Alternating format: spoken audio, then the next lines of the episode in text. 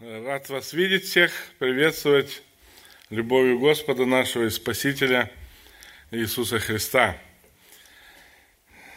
Не так давно у нас, пару недель назад, Иван проповедовал, и мне после его посещения нашей общины пришли мысли, что и меня, наверное, скоро позовут к вам проповедовать. Оно так и вышло, чутье меня не подвело – но, в общем, я рад э, быть у вас и делиться с вами Словом Божьим, которое живо и действенно, и острее всякого меча обоюдоострого. Сегодня я буду проповедовать на одну очень важную тему. Хотя, кстати, я никогда не встречал проповедника, который вышел бы за кафедру и сказал, я сегодня буду проповедовать на не очень важную тему. Тема будет так себе, ну такая-то, темочка просто. Так что можете расслабиться, сесть поудобнее, кто-то может включить ноутбук, кто-то смартфон, кто-то вообще, кто не выспался, может еще вздремнуть и так далее. Я не встречал такого проповедника. Наоборот, все, кто сюда выходит, э, все говорят, что я буду проповедовать сегодня на очень важную тему. И вы действительно сегодня услышите важную тему. Ну, не все темы важные, да, они нужные все. Знаете, я часто слышу, как люди старшего возраста э, беспокоятся за молодое поколение, что они, то есть молодые, не смогут так прожить, как мы, что они не смогут пройти через определенные трудности и так далее. И как правило, их предложения начинаются, а вот в наше время, и начинают рассказывать, как было в их время, забывая, что их родители говорили им то же самое. Знакомая ситуация, не правда ли? Я хотел бы сегодня рассмотреть, или цель моей сегодняшней проповеди рассмотреть взаимоотношения родителей и детей в поклонении Богу. И о важности передачи детям духовного наследия. Я хотел бы рассмотреть отношения между отцом и сыном в одной семье. Для этого нам нужно вернуться в древние времена и обратиться к жизни Авраама. Событие, которое мы сейчас прочитаем, произошло примерно за 4000 лет до нас. Только представьте, не 40, сегодня Иван говорил за эти 40 лет, да, не 400, а 4000 лет назад. Я думаю, наш э, человеческий ум очень сложно э, это время может вот так протянуть и проследить. Но это действительно было примерно столько лет назад. И давайте прочитаем книгу «Бытие», 22 главу, с 1 по 14 стих. Итак, э, книга «Бытие», 22 глава, с 1 по 14 стихи.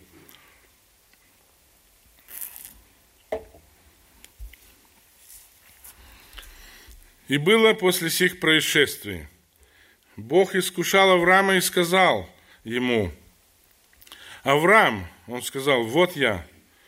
Бог сказал, возьми сына твоего, единственного твоего, которого ты любишь, Исаака, и пойди в землю моря, и там принеси его во все сожжения на одной из гор, о которой я скажу тебе. Авраам встал рано утром, оседлал осла своего, взял с собой двоих отроков своих и Исаака, сына своего, наколол дров для всесожжения и встал, пошел на место, о котором сказал ему Бог. На третий день Авраам возвел очи свои и увидел то место издалека. И сказал Авраам отрокам своим, Останьтесь вы здесь со слом, а я и сын пойдем туда и поклонимся и возвратимся к вам. И взял Авраам дрова для всесожжения и возложил на Исаака, сына своего, взял в руки огонь и нож, и пошли оба вместе. И начал Исаак говорить Аврааму, отцу своему, и сказал, «Отец мой», он отвечал, «Вот я, сын мой». Он сказал, «Вот огонь и дрова, где же агнец для всесожжения?»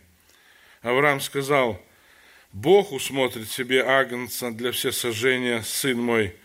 И пошли далее оба вместе, и пришли на место, о котором сказал ему Бог, и устроил там Авраам жертвенник, разложил дрова, и, связав сына своего Исаака, положил его на жертвенник поверх дров. И простер Авраам руку свою, и взял нож, чтобы заколоть сына своего, но ангел Господень возвал к нему с неба и сказал, «Авраам, Авраам!» Он сказал, «Вот я». Ангел сказал, «Не поднимай руки твоей на отрока и не делай над ним ничего, ибо теперь я знаю, что ты боишься Бога и не пожалел сына твоего, единственного твоего для меня». И возвел Авраам очи свои и увидел вот позади овен, запутавший в чаще, рогами своими. Авраам пошел и взял овна и принес его во всесожжение вместо сына своего. И нарек Авраам имя месту тому Иегова Ире. Посему и ныне говорится, на горе Еговы усмотрится. Захватывающая история в жизни Авраама, читая которую начинаешь переживать. Каждый день мы много времени уделяем труду, работе, другим каким-то хлопотам. Кто-то ищет достатка, а кому этого мало, ищет процветания. Но есть нечто очень важное в нашей жизни, самое драгоценное, что даровал нам Господь, это наши дети, наши сыновья, наши дочери – и очень важно, чтобы наши дети были вместе с нами. Тогда, когда они растут, когда мы их воспитываем, и особенно во время служения Богу. То есть, когда мы служим Господу, так важно, чтобы наши дети были с нами. Когда детей нет с родителями, или когда родители поклоняются Богу без детей, когда дети поклоняются Богу без родителей, это не совсем хорошо. И совсем плохо, когда своего сына или свою дочь, знающих о Боге, ты не взял с собой на служение, на прославление и поклонение во время общения с церковью.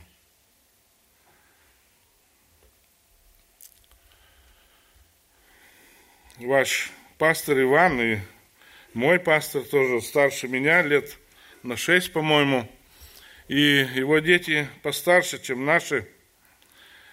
Однажды пришло время, когда я услышал от него, какое счастье знать, что все дети любят Господа и служат Ему. Я тогда не сразу понял смысл или всю полноту сказанного на тот момент – но спустя несколько лет, когда наши дети подросли, покаялись и начали служить Богу, я понял, что он имел в виду. С тех пор, как я уверовал, это уже более 20 лет, я не одна, неоднократно наблюдал не очень хорошую тенденцию в жизни некоторых верующих родителей. На вопрос, почему вы сегодня без детей – я слышал в ответ, далеко ехать, или нам дети мешают, а кто-то отвечал, чтобы не болтались под ногами, или а они не хотят, и так далее, и тому подобное. Это очень плохо, когда у родителей такое отношение к детям и такое объяснение. Отрывок из Священного Писания, который мы только что прочитали, он непростой – для понимания, но очень много говорит к нашим сердцам. Расстояние от места, где жил Авраам со своей семьей, до горы, на которой Господь повелел принести жертву, было приблизительно 70 километров. Бог наказал Аврааму идти в эту землю моря, чтобы поклониться Богу и принести в жертву своего сына. Читая это место Священного Писания, мы понимаем, что это испытание для Авраама. В Библии нигде не говорится о том, что Бог требует от нас человеческих жертв, чтобы приносили в жертву детей. Лишь однажды была принесена жертва единородного Сына Божия Иисуса Христа на горе Голгофа. Он умер за всех людей. Читая эту историю, мы видим, что Авраам был настолько послушен Богу, что взял своего сына, единственного, драгоценного, которому на тот момент, может, было лет 12 или 14, взял еще двух отроков – подростков, которым было лет около, может, 15-16, дрова, огонь, осла, и пошел к той горе, о которой говорил Господь. Они шли три дня. Время пребывания в пути было временем молчания. Ведь трудно о чем-либо говорить, зная, что ты идешь приносить в жертву своего сына. Отцы, на несколько мгновений только представьте, если бы каждый из вас оказался на месте Авраама.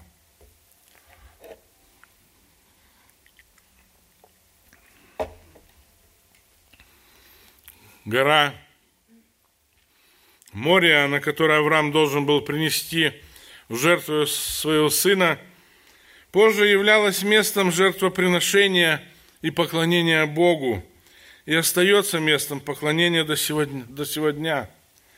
Там был построен храм, где постоянно приносили жертвы.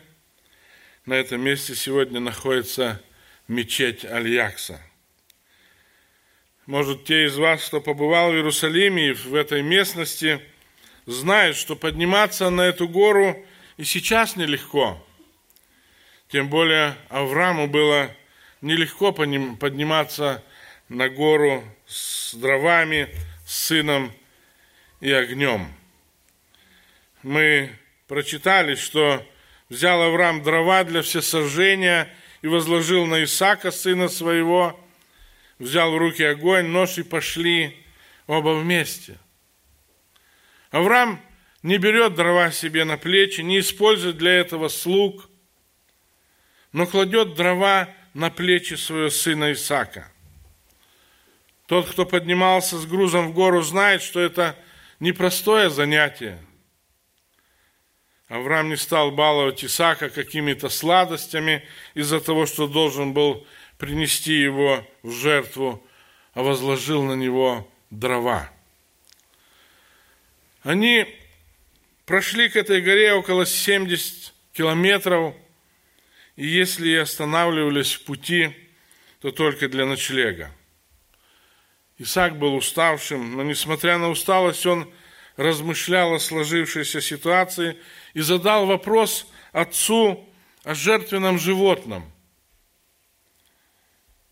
Этот вопрос заставляет задуматься о том, что Исаак не первый раз поднимался с Авраамом на гору для жертвоприношения – и всегда была жертва.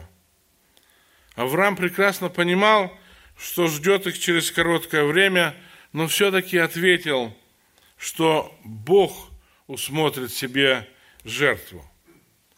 Наступил момент, когда Авраам сказал Исаку, «Сынок, мне нужно связать тебя». И, конечно, Исаак понял, о чем идет речь. И что делает Исаак? Он покорно ложится на жертвенник. Размышляя над этой историей, одни сочувствуют Аврааму, что ему пришлось такое пережить в своей жизни, но реже мы вспоминаем Исаака. Нечто особенное мы видим в этой истории. Очень важно посмотреть на поведение Исаака, на то, как он отреагировал на слова отца, что он и есть та жертва. Исаак не спорил с отцом, ничего не доказывал ему, а покорно лег на жертвенник. Напрашивается вопрос, Исаак, почему ты молчишь? Почему ты не кричишь, не бежишь? Почему ты так покорен? Тебе уже 14 лет. Почему ты так покорно ложишься на этот жертвенник? Почему же Исаак не спорил с отцом? Почему он так покорен Аврааму? Ответ очень простой. Потому что Авраам научил своего сына поклоняться Богу. Из этой истории мы можем извлечь несколько уроков. Первый урок – это научить своих детей поклоняться Богу. Авраам не боялся учить своего сына поклоняться Богу.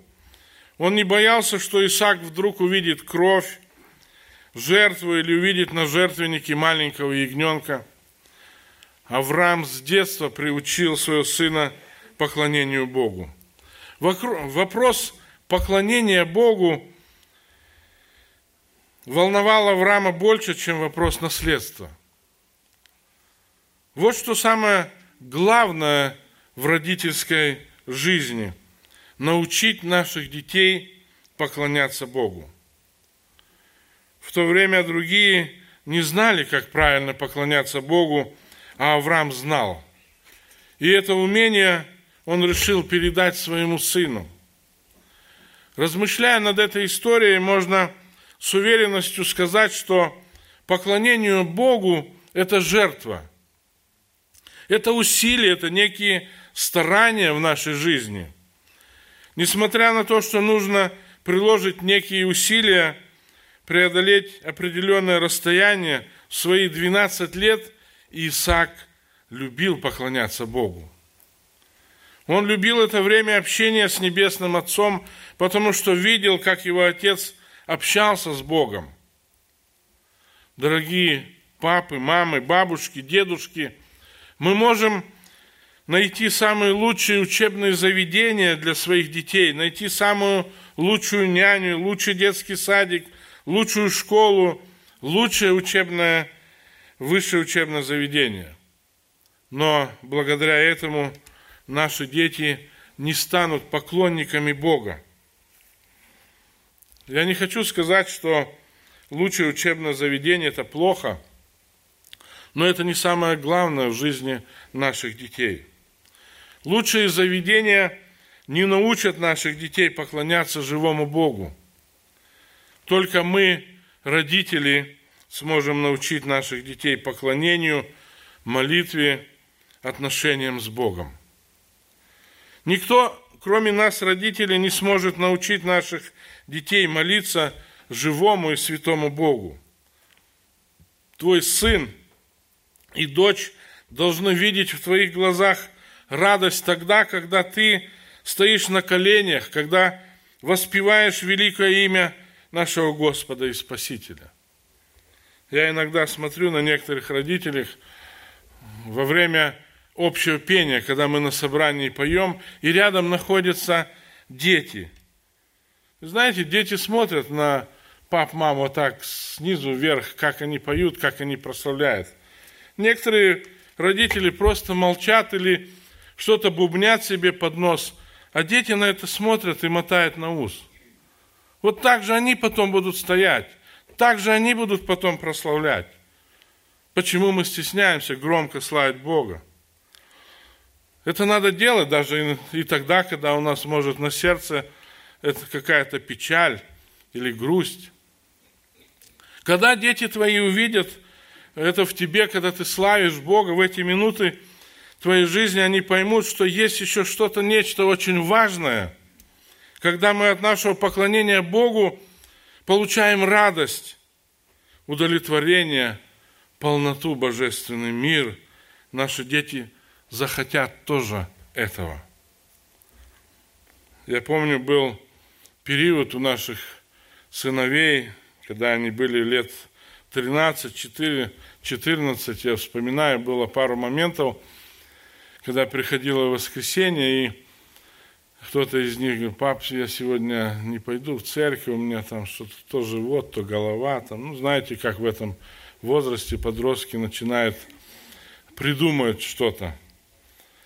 Я не гнал их с собой, вставай и пошли. Я просто садился рядом, я говорю, сынок, а ты мог представить, что папа не пойдет в церковь? Говорит, нет. Я говорю, давай, вставай, собирайся, пошли, по дороге пройдет. Знаете, и в снег, и в зной, и в мирские праздники, день рождения, юбилея. Я не помню, чтобы мы, как родители, не, не шли в церковь. Более того, мы даже своих больных детей брали с собой, когда они маленькие, с температурой были, жар стоял, мы их брали, пока доехали до церкви, они уже были исцелены. Ну, не, не, не значит, что так всем надо поступать, я просто говорю, что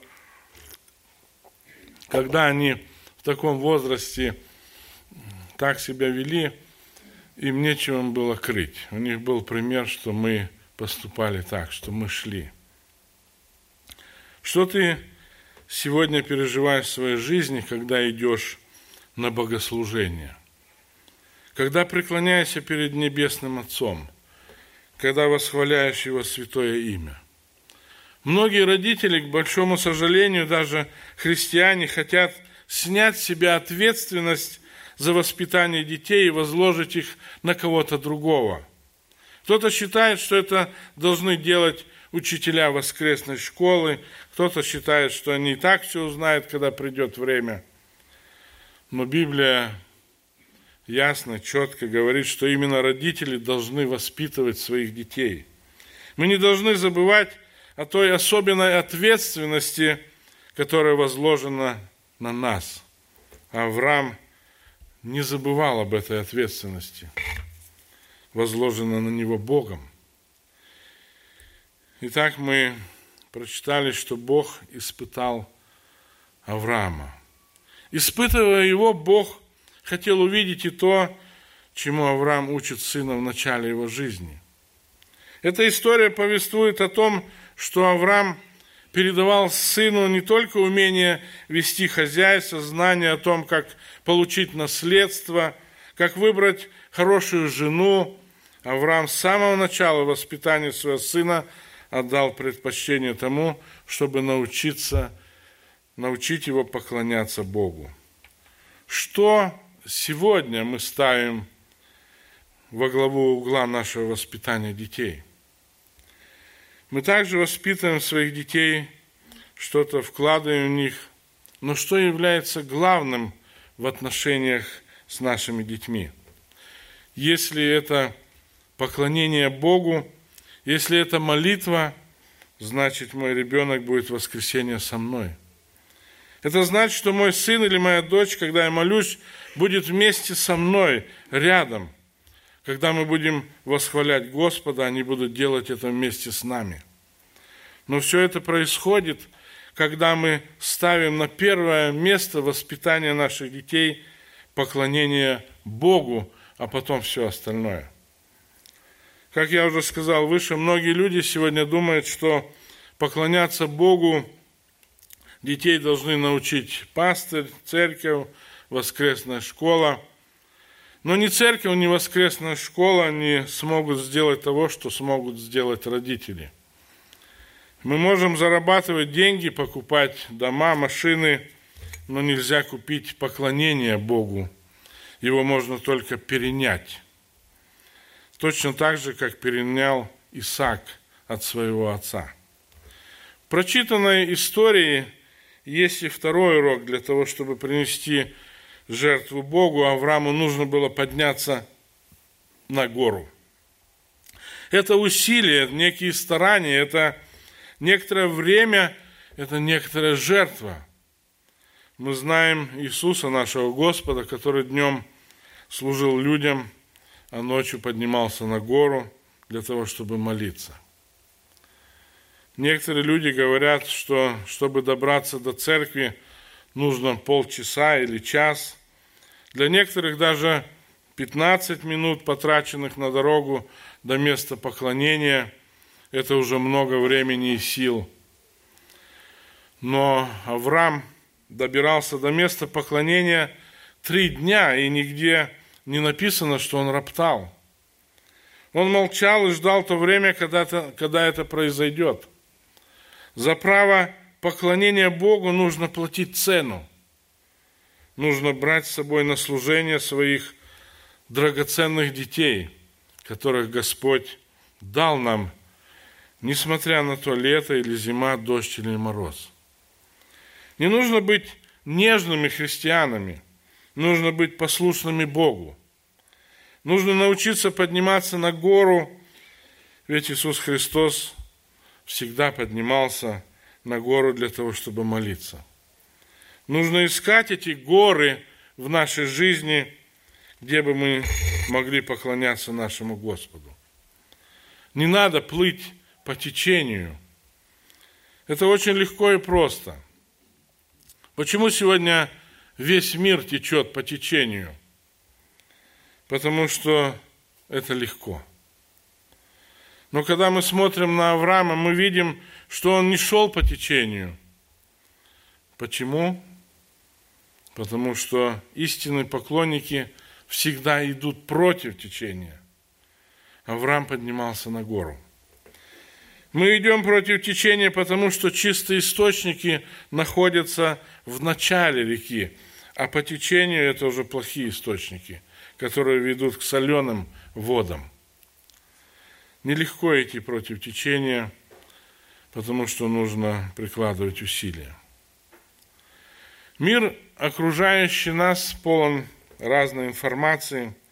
Эта информация так часто отвлекает нас, наших детей, наших родных и близких от путей, ведущих на горы поклонения нашему Господу Иисусу Христу. Авраам, он был прекрасным мужем Божьим, но ему, его сыну было еще труднее, чем нам. Исааку не, не с кем было дружить. Не было воскресной школы, как сегодня здесь в церкви не было самой церкви, не было молодежного служения, не было верующих друзей, с которыми можно было поклоняться Богу. Сегодня есть все, что душа желает, и нужно дорожить всем тем, что Господь дает и посылает нам в жизни. Поклоняться Богу нелегко и непросто. Легче находиться дома – Легче посмотреть служение по телевизору или по интернету, но Авраам поднимался в гору. Я не думаю, что люди, просиживающие много времени перед телевизорами, могут сказать, я такую радость от этого получил. Наоборот, приходит пустота, как будто кто-то обворовывает твою душу. На примере Авраама и Исаака Господь предлагает нам познакомить своих детей с Небесным Отцом, чтобы они видели в нас эту особенную радость, это особенное переживание, которое мы получаем от того времени, когда находимся в церкви, когда поклоняемся Богу, когда открываем места Священного Писания и размышляем над ними. И приходит в наши сердца великая радость от поклонения нашему Богу. На нас, родителях, лежит, лежит ответственность брать наших детей и вести на гору. Возможно, центральное богослужение или молитвенное служение, воскресная школа – это и есть та гора в нашей жизни, где мы можем поклоняться Богу. Поднимайтесь на гору со своими детьми, учите их с раннего детства. Мы прочитаем дальше с 15 по 18 стихи этой же книги.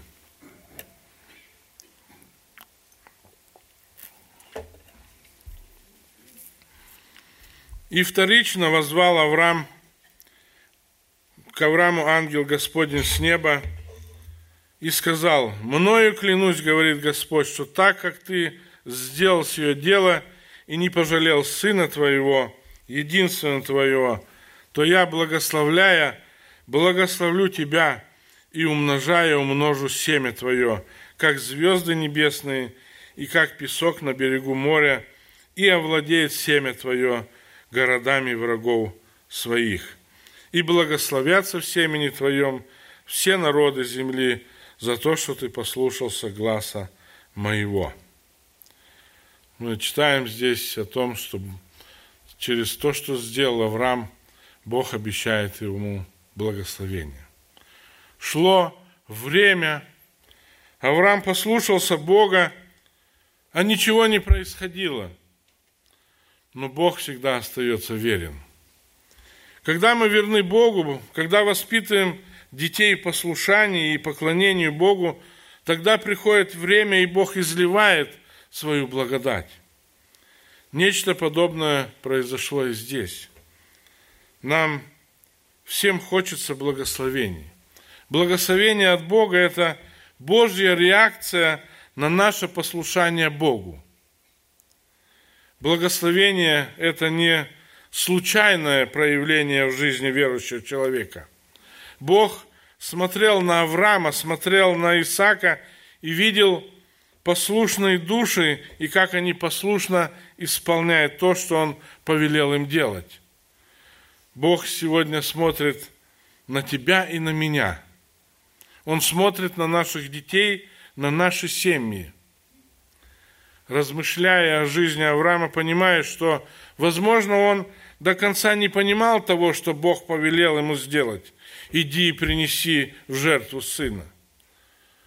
Но ведь только недавно Бог дал этого сына. Он так много говорил о нем, Аврааму, и вдруг принести в жертву – хорошо и легко что-то делать, когда ты знаешь, что от тебя ждут и что тебе нужно делать. Но как трудно, когда ты не понимаешь, что тебя ждет. Что хочется еще сказать. Дорогой брат, сестра, даже если я не понимаю, что меня ждет, но это мне говорит Господь, я должен это делать. Потому что послушание лучше жертвы, написано в Библии. Я должен доверяться Богу. Братья и сестры, учите своих детей, ведите их к Богу в любое время года, в любую погоду. Не думайте о том, что холодно или жарко, или ребенок устал после тренировки, и поэтому ну, не, не нужно брать с собой. Или он до ночи просидел за компьютером, и как же он будет потом на богослужении? Кладите на него дрова. Передавайте своим детям духовное наследство. Я слышу иногда ужасные вещи, которые совершают родители. Они в качестве наказания ставят запрет своим детям ходить в церковь или на какие-то еще служения, или все, что связано с церковью. Ты плохо себя вел в школе, не пойдешь сегодня там на тени, на молодежное или еще там куда-то в церковь. Я просто не понимаю, как можно этим наказывать. Может, что-то и здесь есть, кто это делает. Если вы применяете этот метод наказания, вам срочно нужно покаяться, пока не поздно. Иначе придет время, вы потом слезно будете просить Бога, чтобы ваши дети ходили в церковь на хаускрайсе, который я веду, где-то примерно 10 человек пожилого возраста, в основном сестры. И когда мы заканчиваем, э, в конце мы молимся о нуждах. Все, буквально все, просят о спасении своих детей. Я как-то прочитал одну заметку такую. Если с самого детства не будешь разговаривать с детьми о Боге, то в старости будешь говорить с Богом о детях. Это действительно так. Нет ничего плохого в том, что кто-то может передает своим детям квартиры, машины, бизнес, дает им образование – это хорошо. Но есть те, кто не может дать своим детям всего этого. Помните, что не это главное. Главное научить своих детей поклоняться Богу. Когда мы приехали в Германию, мы не привезли с собой никаких богатств, кроме двух чемоданов вещей, которые через некоторое время были просто выброшены по причине уже их ненадобности. И у наших родителей, которые на пару лет раньше нас приехали, тоже было, не было ничего, чтобы оставить нам наследство, дома или земли. Поэтому нам в плане земных богатств и нашим детям нечего передать. Но я благодарю Бога, что мы смогли научить самому главному наших детей – это поклоняться Богу. И когда мы поклоняемся Богу, Он устраивает все в нашей жизни. Когда ты умеешь поклоняться Богу, Он благословит тебя всем необходимым в жизни – потому что Он знал тебя тогда, когда тебя еще не было в утробе матери, когда тебя еще не было в планах родителей. Вспомните, что Бог говорит Исаии, что Он знал его тогда, когда он еще не вышел из утробы матери, а Он уже осветил его. У Бога есть и предназначение, и назначение, и призвание, и таланты для тебя. Если мы научим своих детей самому главному поклонению Богу, Он все усмотрит и в жизни наших детей, и в жизни внуков, и правнуков, и всего нашего рода. Да благословит нас всех Господь. Аминь. Давайте помолимся.